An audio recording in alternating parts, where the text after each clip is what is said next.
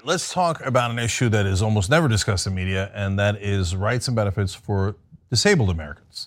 So, uh, joining us now is Dylan Brown. He's a, a, disability rights advocate. Dylan, welcome back to the show. Thank you for having me back. Uh, no problem, brother.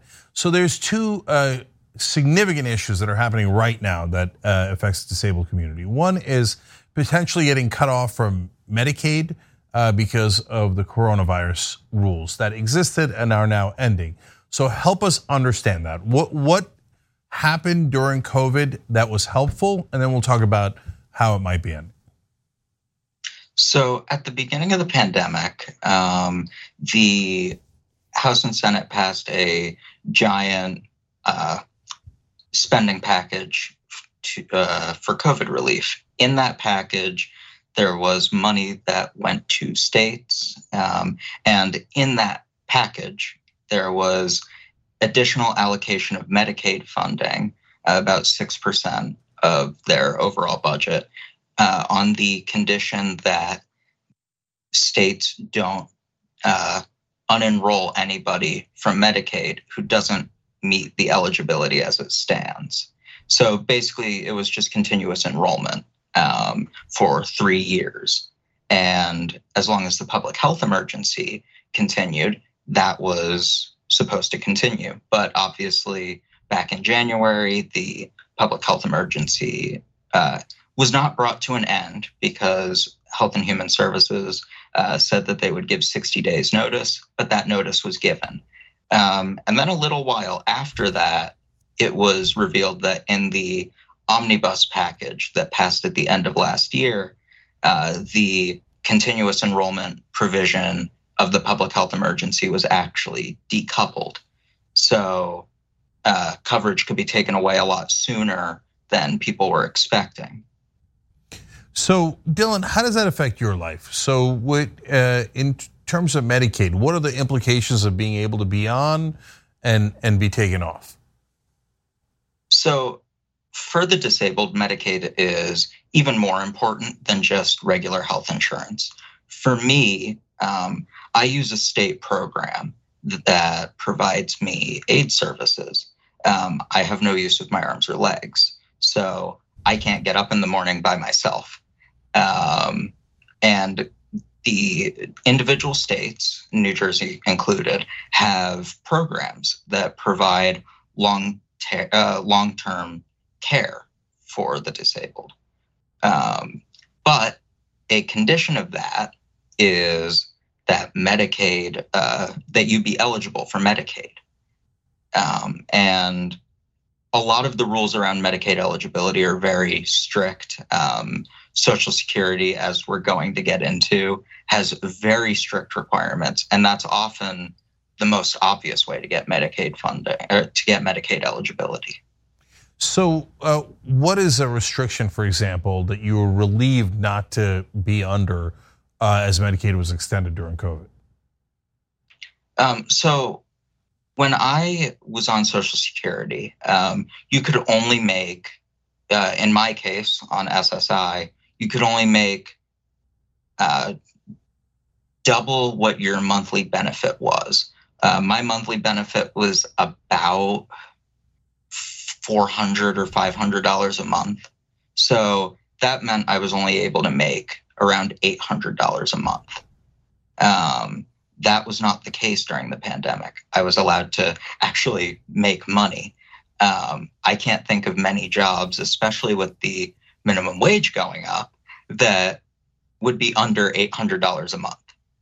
Um, there are other programs out there that have uh, more expansive um, eligibility requirements, but good luck trying to find those. I got really lucky and actually found, I think, a post on Twitter about my about the more uh, expansive program. They don't educate you on this stuff. That's interesting. So, so let's go to SSI then. So, first of all, a lot of people don't even know that it goes to seven million disabled people uh, and and helps them not only maintain themselves, but for some folks just stay alive. And so, mm-hmm. um, so talk to us about the change that Biden's proposing there. So there have been a lot of uh, proposed changes to Medicaid uh, to Social Security rather over the years, and a lot of those changes were uh, bipart- uh, had bipartisan support. Back in, I believe it was 2020, um, Senators Rob Portman and Sherrod Brown, a Republican and a Democrat, proposed major changes to Social Security: the increase of the income requirement, the uh, an increase in the asset limit, and the elimination of the marriage penalty and the uh, in-kind support penalty. So obviously those changes haven't been implemented, but recently President Biden and the Social Security Administration announced that they were going to propose an end to, at the very least, the in kind support penalty. So the in kind support penalty is a little vague and really confusing. Um, it essentially penalizes a person on SSI if they receive housing or food from another person. So you are supposed to log anytime you receive a meal or, or, or regularly receive meals from other people. Um, or if you live with family, that's also held against you. This proposed change would eliminate that. So you could actually get help without them docking uh, your benefits, and the benefits are not large. I mean, they're what is it, nine hundred and sixty-one, no. nine hundred and fourteen dollars a month, right? And so. Mm-hmm in the in, as it is now, uh, the current rules are yes, but if someone buys you a sandwich, oh nope, you got to make note of that, and we're going to give you less money because of that. If someone helps you, if you sleep on someone's couch, oh nope, that's kind of rent, and so it, we're going to dock you for that, yeah, right? It, it it could mean that, yeah. Yeah, and so look, credit to Biden, right? Uh, so uh, yeah. I do a, lot of critique of Biden, but here's a, a very helpful uh, amendment that they're basically proposing to this rule, right? Yeah, it's a huge victory. Um, it's obviously not the bill that was going to be passed or that was being proposed, but it's significantly better than nothing. And yeah. Yeah, Dylan, in this case, I know that they are putting it up for public comment, et cetera. But is there a chance that it gets derailed, or is this mainly an executive action? And so, at least on the SSI front, you're going to be okay. Um, I, I'm not a hundred percent clear, and that's one of the problems I have with disability benefits in this country is that there's no real clear guidance um, on any of these rules, um, and so I, I don't know. I think it will probably be okay. I think this is within the purview of the executive branch, but I'm not 100% sure. So, one more thing, Dylan. I think some would say, uh, well, certainly the government officials that want to end Medicaid, automatic Medicaid enrollment, not end it altogether, but uh, and and not are not in favor of the Biden's proposed change to SSI. All that general group of folks, and they exist and unfortunately, they're a fairly large group in America, right? Uh, mm-hmm. So they would say, "Hey, you know what? Uh, you know, if you're worried about getting docked for working or for this or that, why don't you just get a job and come off of government benefits?" What don't they understand? Um, it's really hard. I, I want to give people who don't support it a lot of uh, the benefit of the doubt in this case because it's hard to know exactly what the barriers are unless you live in them. Um, for me, I require fairly extensive care.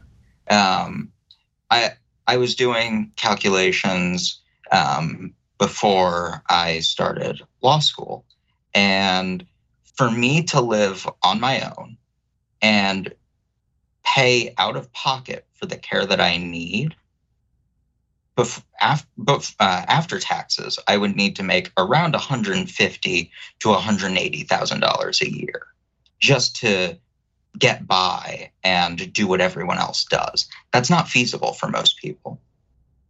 And Dylan, there's one other giant issue, right? Because it's conceivable that hey, you know, you're going to law school, you could become a lawyer and make uh, maybe one day make two hundred thousand dollars. Wouldn't that be amazing? It's not impossible.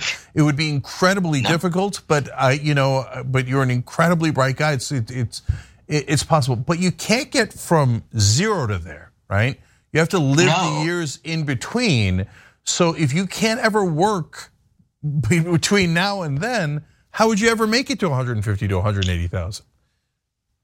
Right, and that's that's been the source of a lot of my frustration is okay, I have this goal, but even under the most generous and expansive program in New Jersey, um, which they're proposing some changes. They passed some changes last year uh, that would greatly expand the benefits, uh, but they haven't implemented those changes yet. But even under the most generous proposal, uh, even under the most generous eligibility scheme as it exists right now, my wages would have to go up 250% roughly. I would have to go from making roughly $60,000 a year maximum under the most generous eligibility scheme. And that's still being worked out because it's a nightmare to try to get new benefits. But even under that scheme, I would have to go from from 60,000 to 150,000. And I don't know any company that's going to give that kind of wage without some stepping stone. Yeah.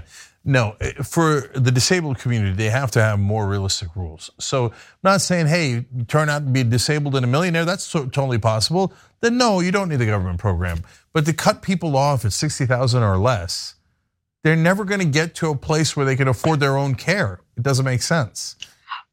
I mean, I'm not even sure that I agree that you should uh, have your benefits taken away if you are incredibly wealthy. Yes, obviously, you don't need the care as much because you can pay for it. But if we are, as progressives, going to advocate for universal health care, which I do and we all do, um, I think that needs to include those disability benefits. It can't leave those out of the equation, I don't think. So, last thing here Dylan's right in that whenever you take benefits away from wealthy folks, they then want to kill the program. so there's a yeah. reason why Social Security still goes to the wealthiest people in the country because they also paid into it, right? And we all paid into it, and then they get it back. And guess what? Social Security and Medicare, which is also uh, very similar, are immune from attack because everybody gets it, right?